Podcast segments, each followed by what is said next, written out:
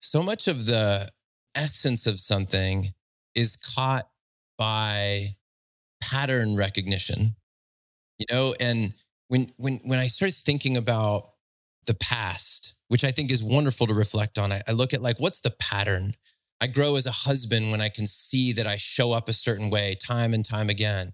And then I can see that I show up in that way when I'm feeling this way. And I feel that way because these are the things that happen, just any of these patterns. So memories to me are a way for us to recognize patterns and trends. I think we become better parents, better husbands, better community leaders when we can do that.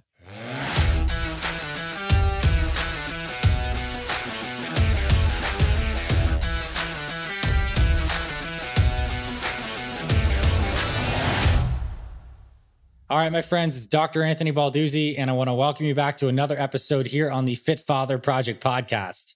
Today, we're joined by one of my new friends, Jon Vroman. He's the founder of Front Row Dads and the author of the book, The Front Row Factor: Transform Your Life with the Art of Moment Making. And Jon wears many hats. He's an entrepreneur, a speaker, dad, community leader. But as Jon likes to say, he is a family man first. He's been husband, and he's the father of two amazing boys. And he's a man on a mission to gather and empower a group of dads to deepen their relationships with their kids, build a family legacy that they're really proud of, and become very successful in business as well, but really keep the priorities on the top of mind.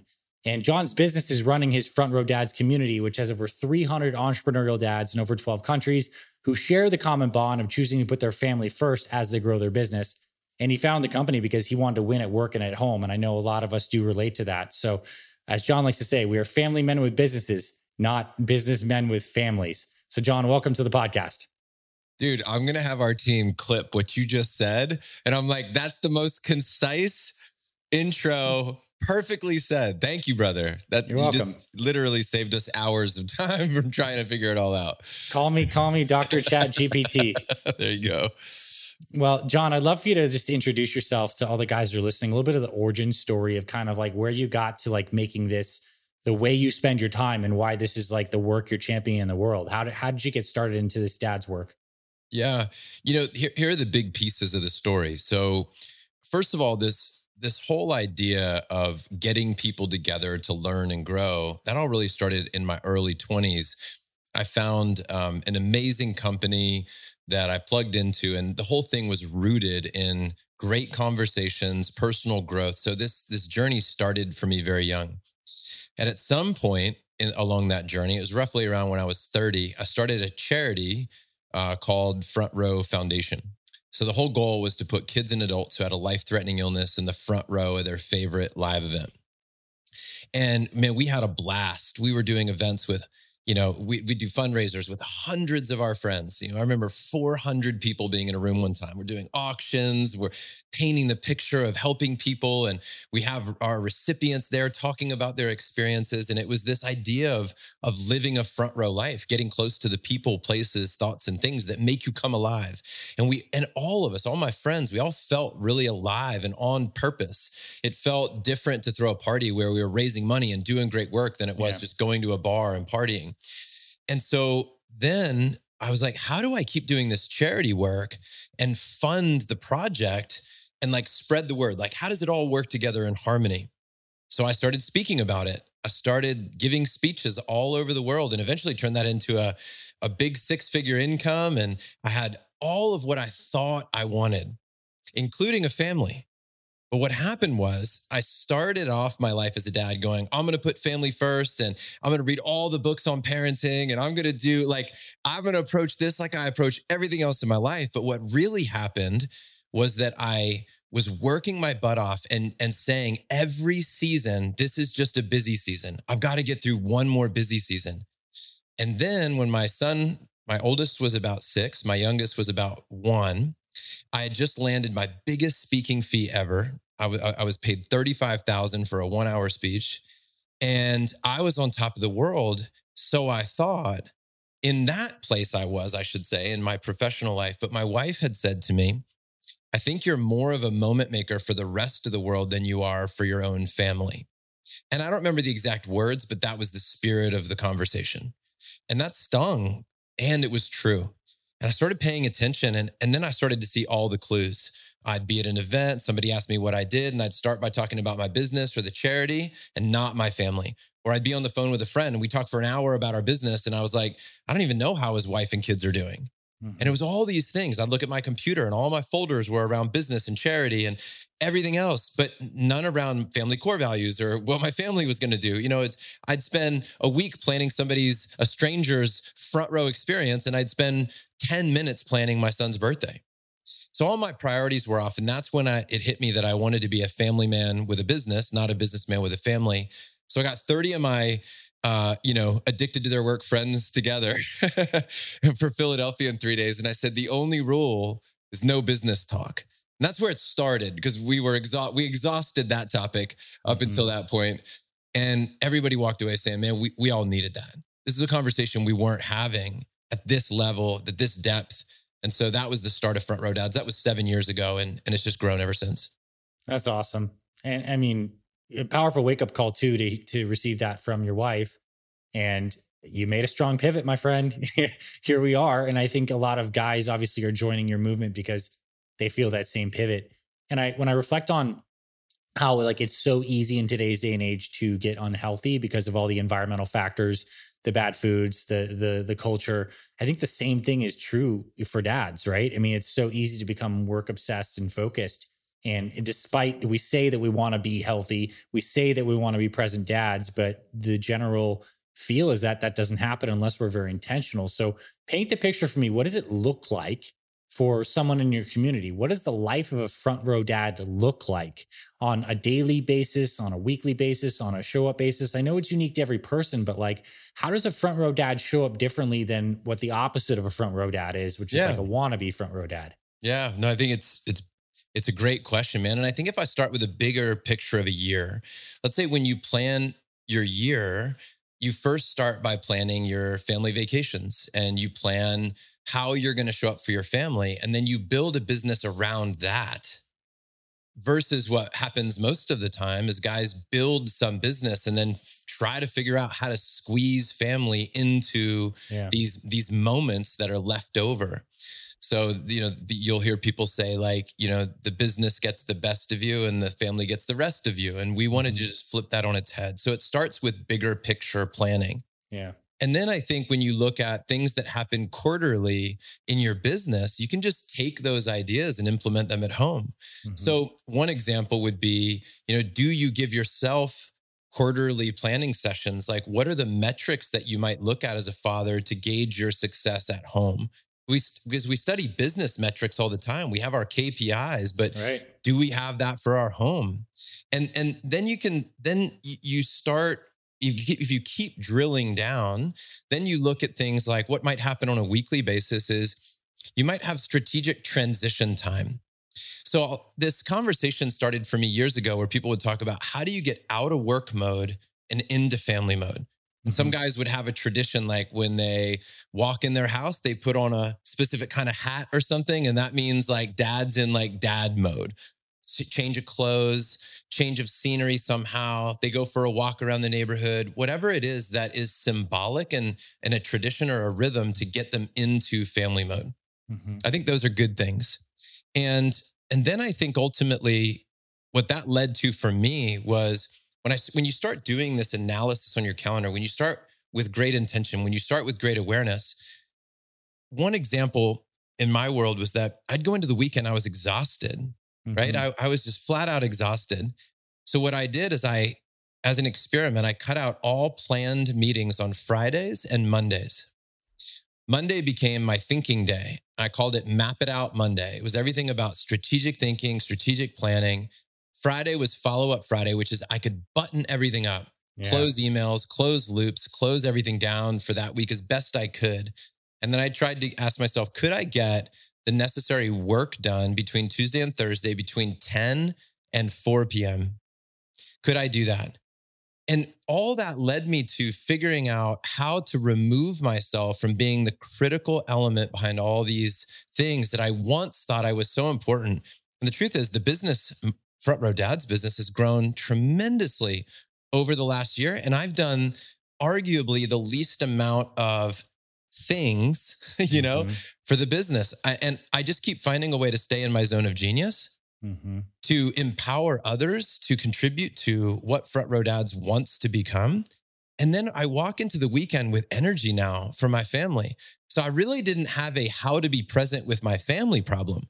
I had a business problem that was bleeding into my family life. Yeah. And so once I fixed that problem at work, I just naturally had more energy for my family. I was a, I was in better spirits, and I, I wasn't walking into the weekend with thirty things that I needed to do. I was walking into the weekend with a whole team that felt empowered to do it. Now, none of that happened overnight. That all happened for me by studying how other people were doing it, by learning from these other guys in the group, and then making adjustments over time. Yeah.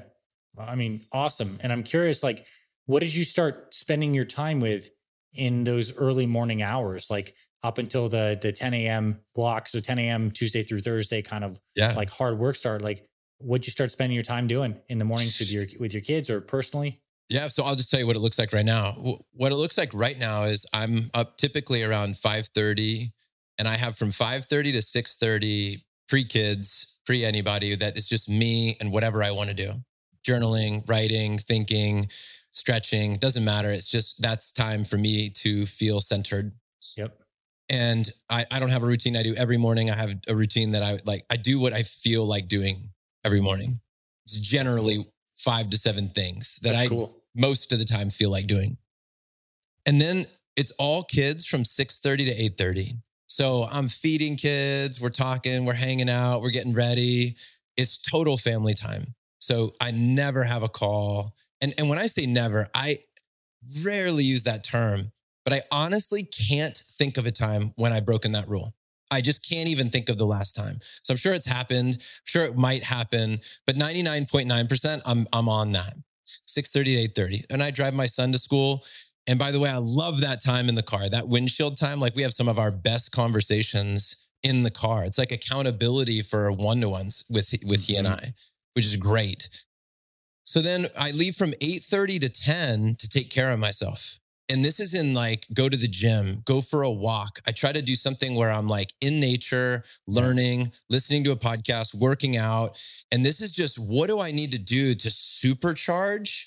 Where the early morning, five thirty to six thirty, feels like more of a mental yeah. and spiritual connection. And eight thirty to ten feels more like a physical yeah. embodiment for the day. And then I just get into podcasts, planning, team calls, whatever it is, from ten to four. ten to five-ish. And then I usually, I usually don't have anything on my calendar. Today is an exception. From four to five, that's trans- just transition time. So I'll work, but I'll do what I want to do. So I don't feel obligated to things. Mm-hmm. And and then that's it. And that's, that's basically, and, and then I don't ever, again, rarely, rarely would I ever schedule anything after five o'clock. Almost never. Um, And then Fridays, I really just protect that time as well. Yeah. You know, so there's always wiggle room. And then it just gives you freedom, because if I want to do something, if I really wanted to schedule something, it's always available to me. I always have choice, which is great. Yeah. I mean, this is like such a cool mix of like the philosophy, but literally like calendar strategy, which I guess ultimately for people, whether you are running your own business or working in a company, like the calendar is the rhythm setter. So if you can like create that more space, it's so good. And intuitively, I've figured out the same thing on the Friday, Mondays. Like, I like to actually take a lot of the podcast calls and recordings on Fridays because I find that very restorative. Um, but Mondays, I keep like completely open and off to just have the space to start without being so reactive. I suppose the reactivity of the mind is honestly what we, we then put on our families in terms of like stress and stuff. And this yes. actually brings me to my next question is, I know in your book, you talk about a lot about how like the language we use around things like shapes a lot. It shapes our perception of our limitations and just like how we communicate things. Can you, can you talk about language and phrases and stuff, I guess, in terms of like how we mentally communicate with ourselves and our families, and some shifts that you found are powerful for like Front Row Dads, how they speak differently than maybe just like pre-initiated Front Row Dads? Mm. Such a great question, man. Um, Yeah. So around the language and what shifts, you know, what comes to mind right when you asked that was a lot of the language in our community is around taking personal responsibility. I think if if the average person were to imagine what it was like for a bunch of dads to be together, you know, talking about how difficult their kids are, how challenging their wives are, you know, yes, it feels that way at times. You could feel like kids are challenging, your wife is challenging, but ninety percent of the conversation, the the language is around a, an internal reflection. W- what is within my control? What are my blind spots? Where is my child, my inner child, wounded and seeking attention? You know, what is it that I'm unconsciously creating, right? In in our in my life, so much of the language of our group tends to lean in that direction. I think that one of our core values in the community is curiosity. So I think that what you would find in our community is a language of how do we how do we become masterful at asking questions? Like, what is the question that we want to pursue? Yeah. And, you know, in business, I just heard this great question the other day from my buddy, David Osborne. We were just on a walk down the beach and he goes, "What do you want front row dads to be?" And so we played with that question for a minute. And then he goes, "What does front row dads want to be?" And I was like, what a beautiful question. You know, it's sort of like parenting where you might say, what do you want for your son? And then it's like, what does your son want for himself? Mm-hmm. And a lot of it is what we find at our retreats and at our online events is we very carefully craft the questions that we get excited to dig into. Yeah. So I think that from a language perspective, we're just obsessed with that. Like we do these one-to-one interviews in our community where we'll give two or three questions and let guys interview each other. And some of the questions which are sourced from within, but they're just beautiful questions. Like one is, where are you flirting with disaster? Is an interesting question. Um, what's something you don't want to talk about is a question that we ask. You know, so so what comes to mind initially is actually when it comes to creating or crafting a mindset or a relationship with our spouse, our children, or ourselves, or our brothers, it's like, how do we become masters at asking interesting questions? Yeah. Yeah. And again, having this space to to ask and answer those questions too. I think it's like the the theme that kind of ties back to your calendar thing is we just get caught up in the rhythm and the busyness. And like, we must have the space to ask these questions. And like, that's awesome. Very powerful. I love all those questions. And in fact, I think people would benefit from listening to this of actually answering those questions like now or sometime in the rest yeah. of the day. That'd be really cool.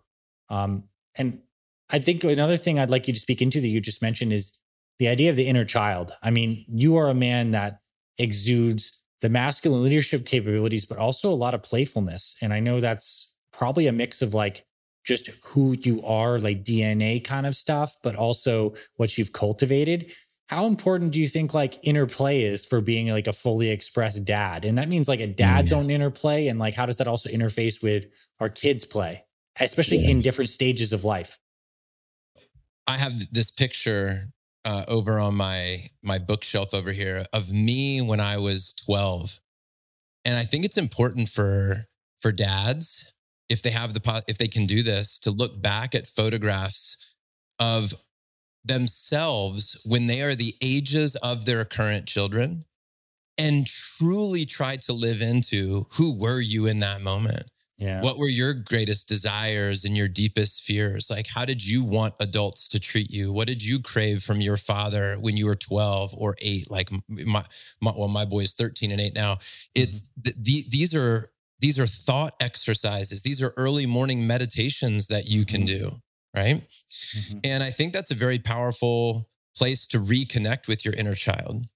And it's also important to explore your inner child to know how that version, like my twelve-year-old version of John, my eight-year-old version of John, shows up in my adult body. And when he is in control, right? When he is the one that's running the show, I need to know that, because that can have a negative impact on my marriage, on my parenting. And so I think that our inner child work comes in a couple different ways. One is tapping into the inner child that allows us to play and be in that like light, fun space. But the other one is to connect with the trauma that was created at that time of our life, and we can deal with it now as adults. Mm-hmm. And I think that's an, also an important part of our inner child work. Yeah, I'm glad you brought that up. Can you speak more into, like, I mean, I don't know how personal you're willing to get, but like Real for you, well, then, then then let's go. Then let's go. Like, what kind of what kind of inner child traumatic patterns oh, have surfaced oh, for you shit. over the last five years that you've like pulled up the roots for, oh, dude. Con- conquered, and still in progress? I have a story for you. I have, Please. I have a story for you. Oh, this is like this is like the universe perfectly timed something recently so that I could answer this question for you. Okay, so this story has a beginning, a middle, and an end, and it's very clear.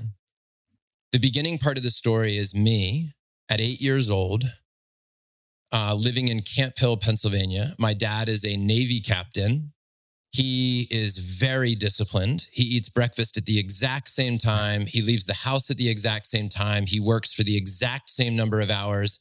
And at exactly seven p.m., you could almost time it with, you know, like you could look at the clock and at seven p.m., the, the garage door would go up every single night. And he would come walking through the door with his leather briefcase and in his military uniform, right? His officer uniform. And that was our routine. And we'd sit at the family dinner every night at exactly the same time. And at exactly eight fifteen, he would sit on the couch in his chair, in his leather chair, read a newspaper. And it was so routine. I paint that picture because here I am, eight years old. I'm hiding under his desk, knowing he's about to walk through the door. And as soon as he walks in from, from work, I jump out to surprise him. I probably yell, I don't remember, but whatever I did, he turned around and he was so pissed at me. It was like this man who was in fight or flight all day long, right? Putting out fires, dealing with whatever he dealt with, and was walking through the door, likely thinking, I'm so excited to just have dinner, sit down, chill. And then he gets scared by his son. And he just, his fight or flight was triggered and he turned around and he was just pissed. Well, for the, my entire life, my, anybody who knows me will tell you that if they try to jump out and scare me, I immediately get angry. Like you might get knocked out type of like, yeah. tr- but it, immediate reaction.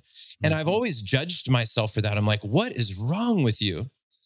Well, I was in a somatic healing session about a year ago. And this woman has me doing breath work and she has me traversing back through my life. And somehow we land on this story with my dad. And I am telling the story, which I've told before, just like I told you just now, mm-hmm. I've told this story, but this time I burst out crying, like yeah. uncontrollable, ugly crying. Like I can't control my crying. Like I haven't cried that way in I can't even remember. Mm-hmm. I, and I, I remember saying to the therapist, like, I don't even know where that's coming from. I didn't even, like, I would have told you, I don't have any trauma around this. I don't have mm-hmm. any, I got nothing, right? Mm-hmm. Around this. But clearly my body had some, a different message. Like my body had held on yeah. to something with this.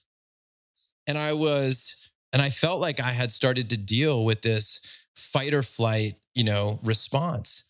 Well, because I did the work, because I dealt with this childhood trauma, two weeks ago, I'm in Cabo, exactly what I was just telling you, walking down the beach with my buddy David Osborne when he asked me that great question, what does Front Row Dads want to be? But I'm sitting on by myself on the beach and I've got, and I'm just listening and, and I'm meditating and I got my hands in the sand and I'm envisioning and, and I've got my headphones in and my son comes up behind me. My eight-year-old son comes up behind me and tries to scare me. But dude, the craziest part was I didn't react at all. Like I didn't react negatively. My body didn't have a fight or flight response. It, it, it, I didn't yell at him. I didn't want to punch him in his face. I didn't want to scold him for scaring me when I was, I just grabbed him and embraced him and hugged him. And I realized, dude, that is what it, that is healing generational trauma. For sure. That is doing the work to heal generational trauma. And the other part of that is, I don't know that I could have gotten there on my own. I, I, I, this happened because I was, because I hired the right coach, because I surrounded myself with somebody that held space for me, somebody that yeah. asked the right questions, somebody that allowed me to go back and work on this and heal. And I was safe. I was safe to express myself and release all this trauma. And I've had that. I've had that happen with therapists. I've had that happen with my Front Row Dad brothers. I mean, at our last event, we had men that were having tremendous breakthroughs with childhood trauma. Guys were saying, I just shared something that I've held on to for forty-five years of my life, never told anybody, hmm. walked around with the shame of this, and just told somebody that I had known for three hours at the Front Row Dad retreat, because we create this safe space. And when we can deal with these things that we've been carrying, we're less likely to be reactive with our kids and, and to blow up on people, because we've handled our emotions and we've found our parasympathetic state again. Mm-hmm. And dude, it's so beautiful to, to see that come full circle for me. And I just yeah. thought it was so beautiful that I was eight when it happened and my son is eight. For sure. And, and I'm just like, man, that's growth. That's what we need to be doing. That is, it's, it's poetic. It's beautiful, wonderful story. Truly. I'm glad I'm glad we had the opportunity to have you share that. Thanks for asking the question, man. Thanks for giving space for it. Hey, it's Doctor Ray. I want to quickly pause this episode to thank you for listening to this Fit Father podcast. I am just blown away at how amazing this podcast has become. I had no idea when I started the F F P around ten years ago that it would grow into such an impactful mission.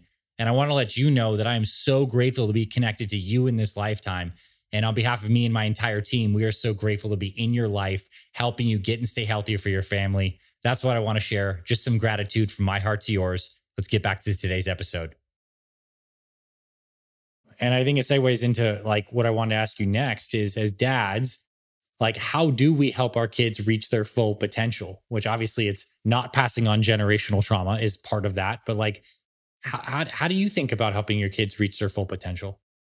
I think about it. Like most things in my life, it's not one thing, it's many things. Mm-hmm. And I think that it's like a, a, it's like a beautiful ecosystem where you go, well, what is it? Is it the bees? Is it the birds? Is it the worms in the ground? Is it the chickens? Is it the, what is it? And you're like, yeah, it's it's all of it.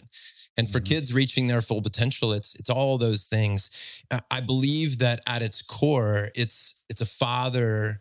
When we look at what we can do to help our kids achieve their greatest potential, it's first doing the work on ourselves, being honest with ourselves, developing ourselves into the best version so that we can hold space for them, so that we can help make the best decisions possible. That, that's primary. Beyond yeah. that, I think it's surrounding your kids with other great men yeah, and other great people, because some of the greatest lessons my kids have ever received did not come from me. They've come from the tribe. They've come from the community. They've come from the people that we are surrounded by, the, the other men that will literally pick up my boys, put their hand on my boy's chest and say, I see a light in you. It comes from my, my kids watching other men lead their lives and other kids lead their lives. And so community, if yeah. I, if the, and arguably beyond taking care of yourself as a man, community by far is the most important thing. So how do you shape your community? How do you invite right. people to your home? How do you create community gatherings? How do you, how do you intentionally create your kids' educational experience? I mean, dude, I'm, I do not subscribe to send your kids to public school and have faith that what's happening there is okay, because you went through public school and you might have turned out okay, that it's just a rite of passage and you got to go and some of it's going to suck. I, I think you need to ask questions. Do I think you need to be a helicopter parent? Do I think you need to control every single aspect? Do I think, no, but do I think you need to be engaged? Yes. And I think some men look at this like, well, I don't want to control my kids and I don't want to be a helicopter parent as a reason to disengage, as right. another reason to go hide at work. You know, I just want to let my kids be who they're going to be. And that's kind of like a cop-out. It'd be like if you were building a team and you're like, I don't really want to get involved in the team at all. I just want to let them be who they're going to be.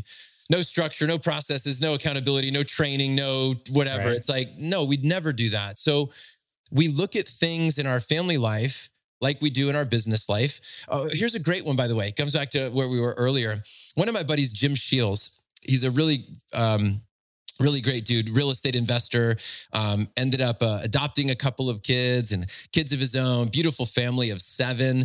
And one of the things, Jim wrote a book called The Family Board Meeting. Have you ever heard of this? Yeah, I have. Oh, yeah, yeah. So what's beautiful is it's like quarterly meetings with your kids, one-to-one. Yeah. And you know what I think is so great about those meetings is just connection. So if we want to help our kids to achieve their fullest potential, one is we have to be engaged. And this is what being a front row dad is all about. It's about getting in there and like showing up, getting a front row seat to your kids' life. Like instead of binge watching Netflix, binge watch your kids, right? Like mm-hmm. This is a pay close attention, because men who might say, I don't know what to do. When should I have the birds and the bees talk? When should I? A lot of those men are asking that question because they just don't, they're not engaged enough to know the answer.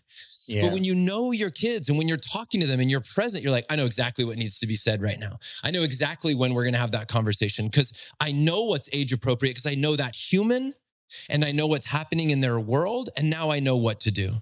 Mm-hmm. If you yeah. come in as a C E O of a company, first thing you're going to want to do is get to know the team, and you're going to understand who are these people? What are their strengths? What are they? What are their passions? What are their fears? Like we need to know so that we can help to create the most empowering environment for them to thrive. Yeah, well said. And I want to ask a direct question on this is, okay, so let's say someone has not, they know right now listening to this, that as much as they could be a front row dad, that's not how they've been showing up. And they do realize consciously that there's some degree of disconnection and that things have kind of been a little passive. They've been busy with work and, and they, they feel a call right now to like step into being a more present, engaged dad. But at the same time, right now, their kids are modeling behavior in relationship to dad number one. The, their kids may not feel like they have a lot of initiative. They might be a little quiet, like to go to their room, glued to the phone, not like having the exuberance of energy, joy, and, and confidence that you find in like a well-adjusted kid with like really engaged parents.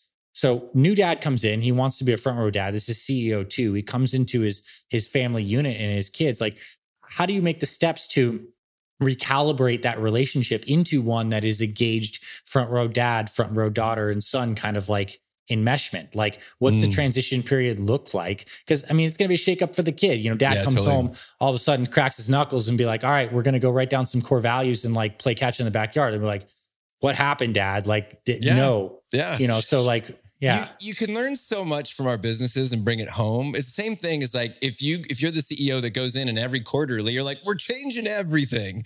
Right. Yeah. And, and you show up completely different than you were before. It can really throw the team. It can really throw your wife. It can really throw your family. When guys come to our retreats, we talk about the integration period. We talk mm-hmm. about, you know, the person who goes and sees Tony Robbins. And by the way, this was me. And they come back and they're like, this is what you got to do with your life. And, you know, because they just got all the answers. They know exactly what they're just, and they're preaching from a place of love. They want everybody else to feel what they feel. And, right, you you want to come in and change everything at once. I don't think yeah. that's always the best approach. Now, mm-hmm. everybody should do what they think is right. I, that may be the approach for them. But for me, it's about, first of all, doing the changes internally and not telling everybody you're going to do it.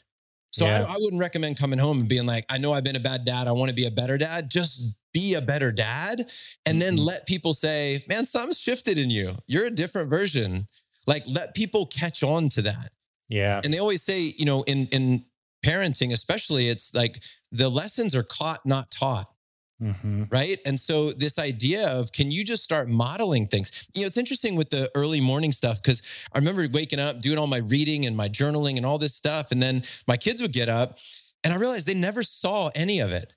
So part of my mission became, can I let them catch me doing the things I want them to learn?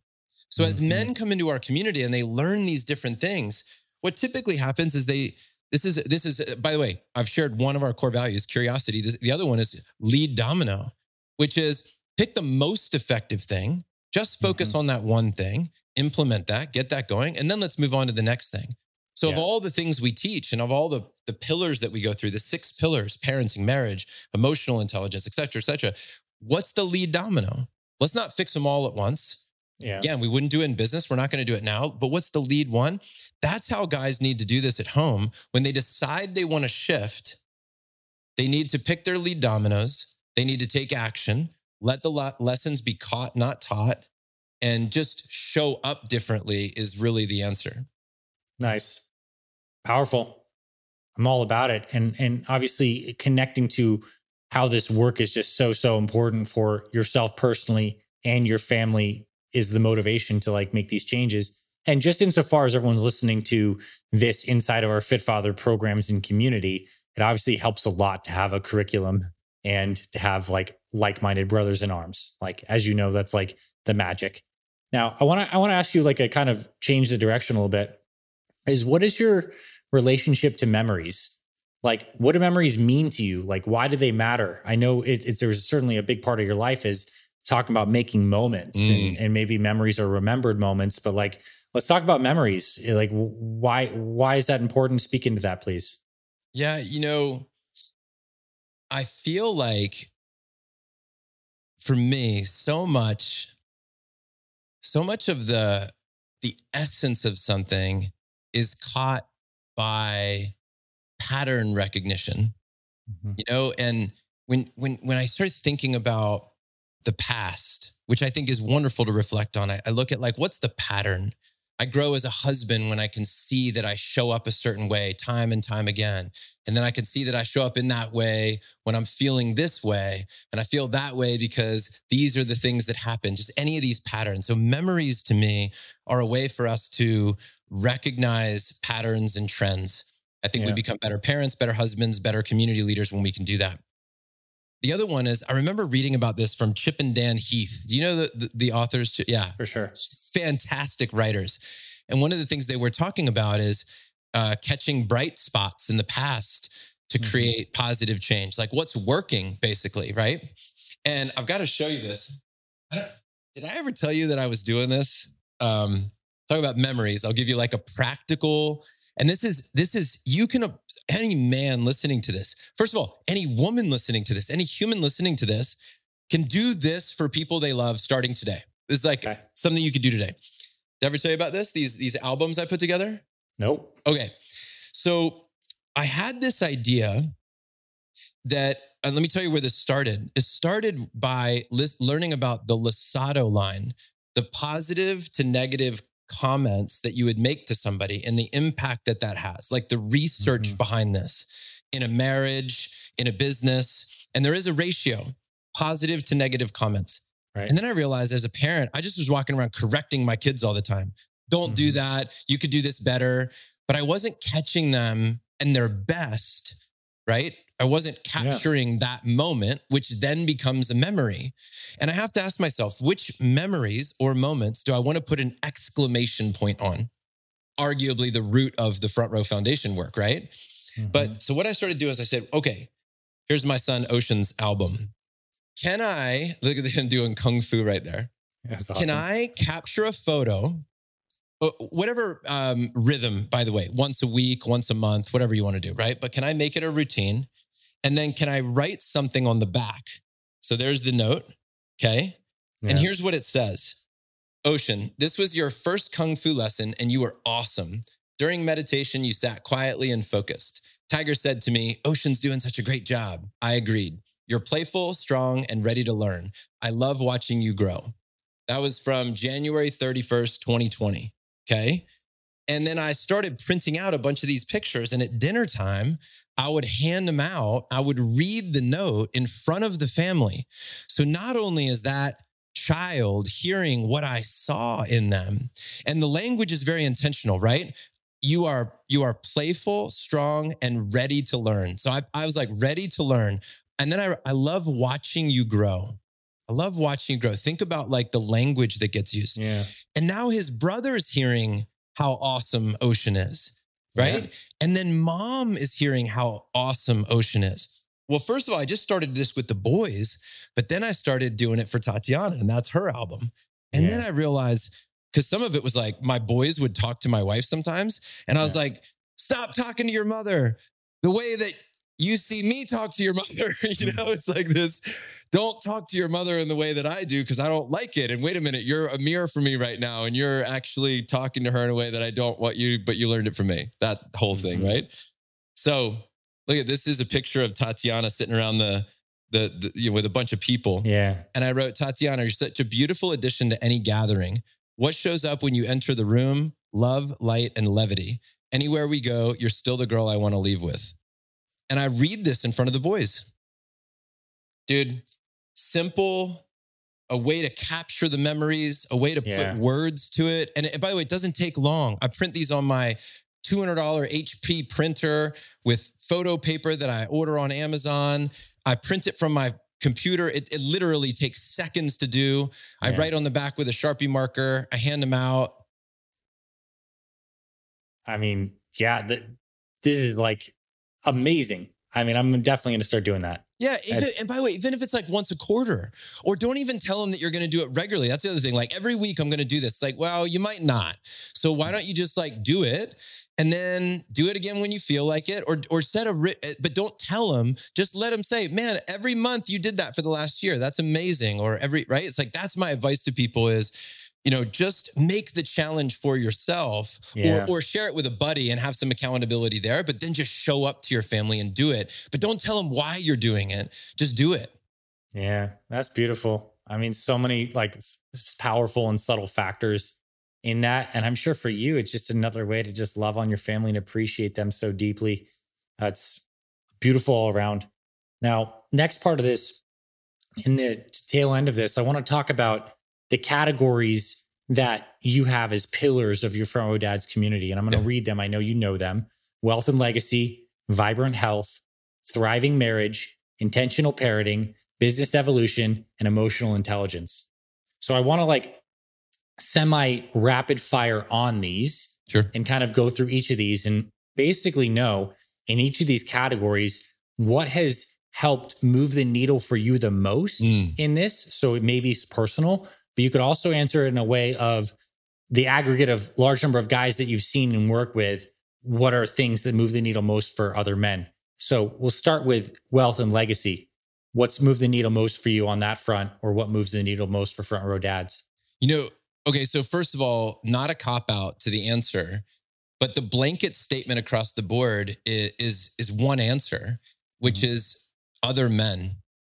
Like unquestionably, seeing other men live at higher standards has been the thing that has changed. Yeah. That has shifted things for me. So it, it's hard to say it was one idea, one book, one, but it's like week in yeah. and week out for the last seven years, watching how men live. Like, I'll give you a great example. Um, and then I'll come back and answer the wealth and legacy. But for years, I've been hearing about my friends taking their families overseas in the summer.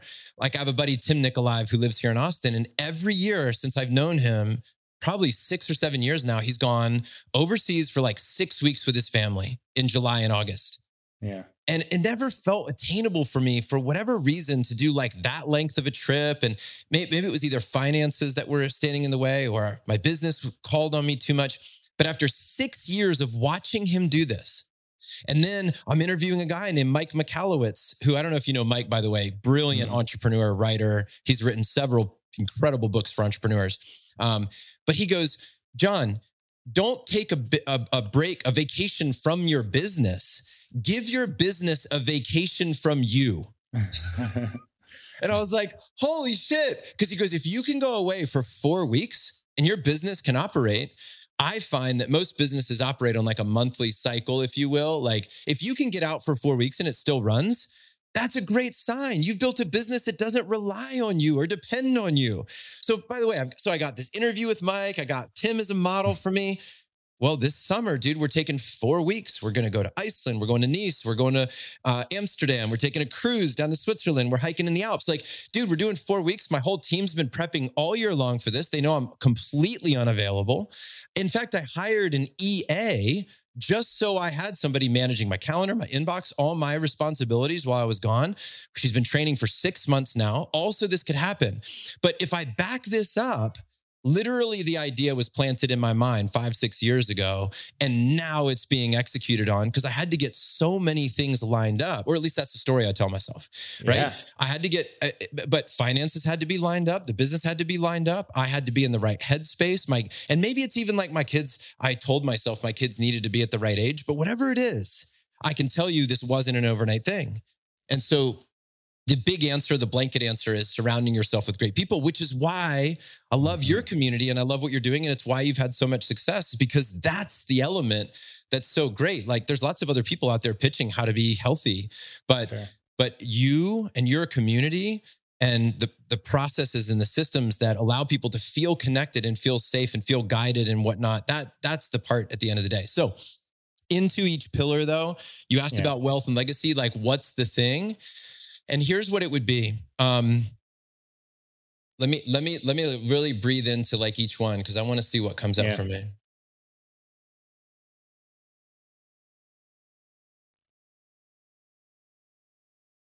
So the wealth and legacy category is not just about making more money. This isn't a this isn't a number that we think you should be chasing. That's very rarely what we talk about. Because I don't think that number is what wealth and legacy is truly built on. The wealth and legacy is what do we, how do we utilize the funds, the, the resources that we've been provided, and to recognize its impact long-term. Yeah. Probably one of the coolest ideas I'd ever heard in the wealth and legacy that I think um, moves the needle is the conversations that parents are having with their kids around wealth. Mm-hmm. And so, as an example, in our community, you'll see guys playing Cash Flow with their kids, you know, the, the game Cash Flow. Yeah. You'll see guys talking about how they approach um, investing. I had a guy on my podcast recently, and he has his kids bought their first real estate property when they were seven, right? Which is crazy cool. to think about. His thirteen-year-old owns thirty homes. His thirteen-year-old owns thirty homes. Now, I don't think that's every parent's path or every kid's path, but the one thing um, that I that I've learned in the wealth and legacy is to be in conversation with our children around money, because mm-hmm. that most of the time is not taught in schools. And not just how to make it, but how to shepherd it, what to do with it, how to make yeah. good decisions with it. But that all-encompassing question of how do we make it, what do we do with it, how do right what, the role that it plays in our life. That's the biggest one for me. With yeah. wealth and legacy was a conversation with my children. Nice. Great answer. Now, category two, vibrant health. Oh, but this is an easy one for me. Uh, the daily sweat. Culturally speaking, in our group, the daily sweat was the biggest change. Doesn't matter what you do. If you're sitting in the sauna, lifting weights, all those things. Like for us, by the way, I realize that as I speak to you about this, you might have a much more clearly defined path, which I respect and bow to. But for our group, keeping it simple was yeah. about sweat every day. Whatever yeah. you do, move your body, break a sweat every day. Yeah. And then the bonus would be do it with your kids. The more we can play sports with them, the more we could be moving with our kids, incorporating them into those activities the best we can. But yes, sweat every day. Love it. So tangible, and also invites a lot of the play and badass workouts, but other options too. Love it. Thriving marriage. The biggest idea that I've ever got from thriving marriage was that a lot of marriage problems are not solved by two people learning how to work better together. Hmm. But under thriving marriage, it's about one individual going and doing their work and bringing back a transformed person to the relationship. So in other words, when I've looked at my relationship with Tatiana, it, it very rarely has been like a relationship coach going, oh, you need to say this and you need to say this, and that's how you work together better. It's like she goes away and has some type of like healing experience and transformational experience and brings back a new version of Tatiana. Our relationship benefits. I go mm-hmm. away, I do the same thing, I come back, and we have a new version of John. So the, the thing about the marriage is always to do, and what I also find is mostly what helps a marriage is the healing of an individual in the marriage. Yeah. So I believe in that phrase that like we marry our unfinished business. And if you chose your partner correctly, they're probably challenging, they're challenging you to your very core. They are touching on your deepest wounds, and then they are your greatest teacher, because if you're triggered, that means something needs to be healed. A yeah. boundary needs to be established. A conversation needs to happen within you, within the relationship. So that's what I think. I think it's the healing of an individual. Powerful answer. Truly love that one. Next category is intentional parenting. showing up. Uh, by far, the the big answer is be there. Um, a, a lot of guys, I was listening to somebody today talking about how they're like, I work relentlessly to provide for my family, and that's how I protect my family. That's how I provide. I know a lot of guys like this. And by the way, I'm not, I'm not, I'm, I'm, I'm attempting to share a personal value mm-hmm. without throwing somebody else under the bus or judging them. So I can feel like I'm right for me without having to make them wrong, of course. Like there's lots of ways to get there and they might be right, but I don't agree with the, your main job is to work relentlessly, show your kids how to work hard, make tons of money to, you know, to, and protect them in that way. I don't think that's the game I'm interested in playing. That's not what Front Row Dads is built on. I think this is, they need you. Yeah. Right. This is a story I've heard over and over again is kids that grow up with fathers that work their asses off, appreciate that. But there's some level of shame the father has often at some point going, I wish I would have spent more time with my kids. And at some level, now you got some guys that'll be like, no, I loved it. I love that my dad, you know, worked his ass off and showed me that. But at some point in their life when they crack and they finally yeah. get real with their emotions, they're like, I missed my dad. Yep. I really wanted more of his time and his attention. And I, and I think you should work hard. I think it's great to have seasons where you just bust your ass and let your kids see what it's like to go after it with everything you got. That's wonderful. But if it becomes the excuse for not showing up for your kids, which can be hard, being vulnerable with your kids, you know, like, dude, did you watch Ted Lasso? I haven't, but I'm familiar. Oh my God. So this last season was so good. And one of the things that, so Ted's, you know, I'm not giving anything away here, really. It's like, he's, he's overseas, right? Away from his son. He lives in, his son lives in America. He's the head soccer coach overseas. And eventually at some point, the question is, why are you not getting so close to your son? And he goes, because I'm afraid that he'll just grow up and leave me. And like, there is something so real to that. And it's some version of that for many men, which is like this, th- there is real fear in getting connected to your children, being judged by them. And there's men that feel the more they get show up, the more they get connected, the more they're going to mess up, the more they're going to say the wrong thing, the more they're going to like, the kid's going to like know that they're just a flawed grown man, you know, trying to be a dad. But you got to lean, I think you've got to lean into that. You've got to show up. That's the biggest thing at the end of the day. And you, you'll totally screw up. You know, you absolutely will. You'll totally say the wrong thing at some point. But that's why, and, and here's what I would have to say. There's a second piece to this. I'm going to I'm gonna plus this with a second answer, which is, yeah, you got to show up, but you've also got to learn how to repair. Mm-hmm. Like you have to learn how to repair, which means sitting down with your kids and going, oh, dude, I gotta, I gotta own my behavior yesterday. Like I was scared. And as a result of that, I got controlling, and that's my pattern. I get afraid and then I want to control shit. And that's my pattern. And you got caught up in that. I said to my son recently, and this is, I'll stop my rant here in a second. I walked into his room and I was like, hey, all that energy you felt yesterday. And I know you're old. You, I think you get this at this point. You're a really smart kid. I go, that was me and mom having a problem.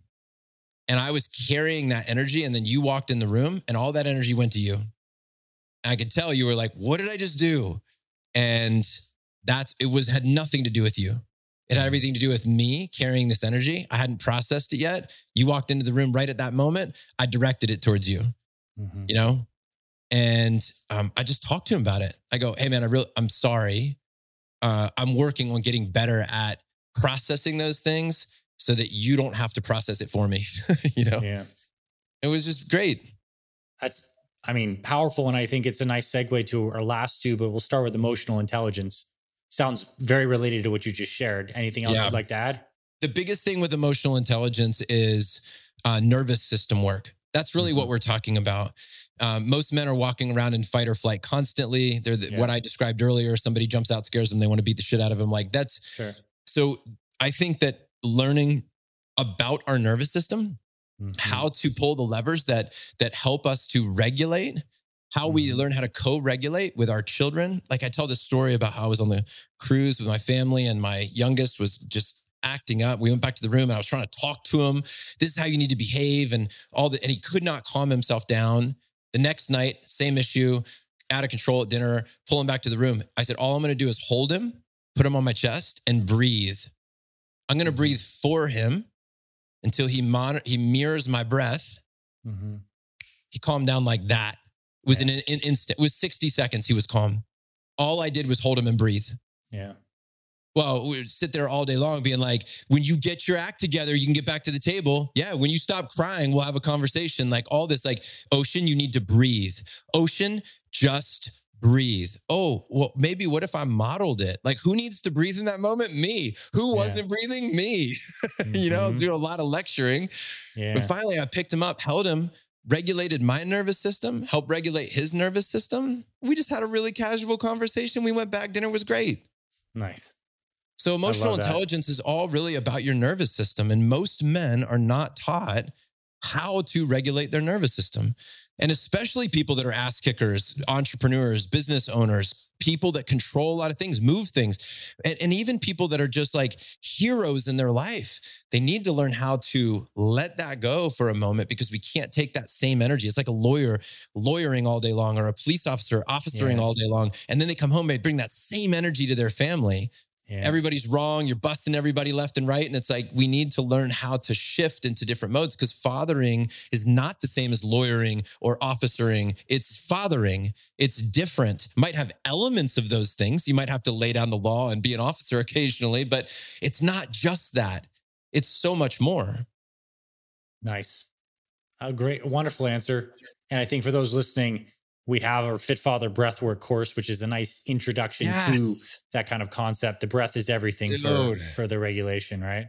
And yes. the fi- final category, and also in our remaining very like very few minutes, what I also want you to share after Business Evolution and where people can get in contact with you. But let's start Business Evolution.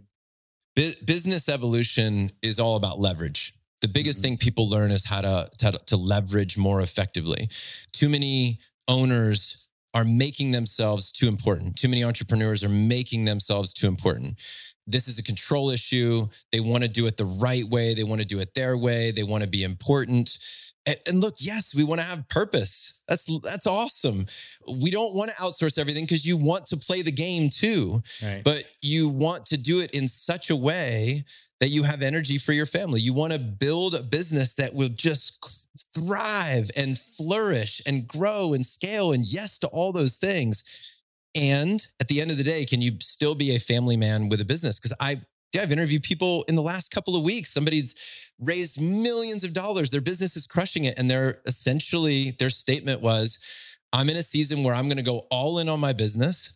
And I'm not taking care of my health. I'm not there for my family. I'm not there for my marriage. And my only question is, how long can you do that before that other stuff breaks? Mm-hmm. Is it a week? Is it a month? Is it a year? I don't know. It's different for every person, but business is about leverage. Yeah. And ultimately, if you want to talk legacy, and in the billions of years that this, this planetary system has existed, right? Um, we get a hundred of these years and we somehow think that we're so, so important to all these things. And the reality is like, let's build things that move through us. Well said. You know, that's it. Yeah. Beautiful. What, what a conversation, brother. Thank, I mean, a lot of range. I mean, this was one hour and you, you went to a lot of powerful places. I mean, this is definitely one worth another listen. And I'm also certain that there are at least a few guys who are massively aligned with what you shared and who are interested in learning more. So front row dads dot com, but like, where else would you direct people to learn more about your community, what you're up to, your podcast? Please just tell us where to connect more. If people are listening to this and they like audio versions for learning, then the Front Row Dads podcast is a place that you can find some great conversations on any of these subjects, from parenting to, you know, things we we talked about today.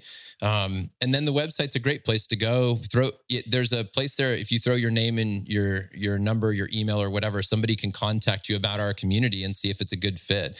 And but what I always say is that, look, I love our community. I love how unique uh, our culture is, it feels like. But there's also so many other great communities. Your community is incredible. It's just, I want somebody to be in a community. Yeah. And it doesn't have to mean that that's the only community they're in either. You can, sometimes you're, you have to try out different communities to find the one that you're meant to be in. And sometimes you have your business community and then you have your family community, whatever it looks like, be in community. And yeah. we are one option of many great options. So front row dads dot com is the place to go. And we'd love to help wherever we can. Bro, Jon, thank you. Thank you, man. Fun, energizing conversation. And everyone, thanks for tuning in to today's episode. Thanks for listening to this week's episode of the Fit Father Project Podcast. If you love what you heard, please rate and review our podcast on Apple Podcasts. It really helps spread this show to more men who need this valuable info. To watch full video episodes of this podcast and other motivational videos to inspire your training and more, visit our Fit Father Project YouTube channel. It's free and everything's made for busy guys over forty like you.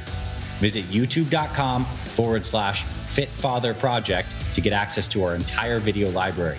And finally, if you or someone in your life is interested in becoming a fit father or needs help losing weight, building muscle, and living healthier after age forty, then visit fit father project dot com where you can see our proven programs, supplement line for guys forty plus, and free meal plan and workouts to get you started. This is Doctor Anthony Balduzzi signing off. I'll see you in the next episode.